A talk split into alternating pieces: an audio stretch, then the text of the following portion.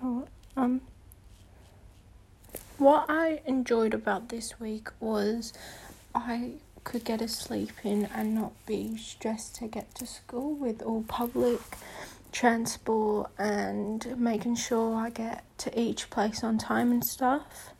What challenged me was understanding some work because I'm a, I'm like to see what I'm learning and some things was just hard to um it was hard to sort of get an understanding of things that I can't see. Um,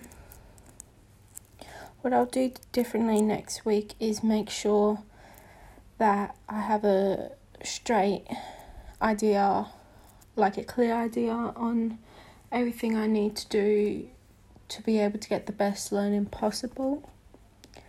Podcast I listened to this week was about coronavirus. It was can't remember who it was by, but they just spoke about the theories behind like if it was man made or if it was like what what caused it and stuff. Um I think it was called The Truths Behind It, I'm not too sure.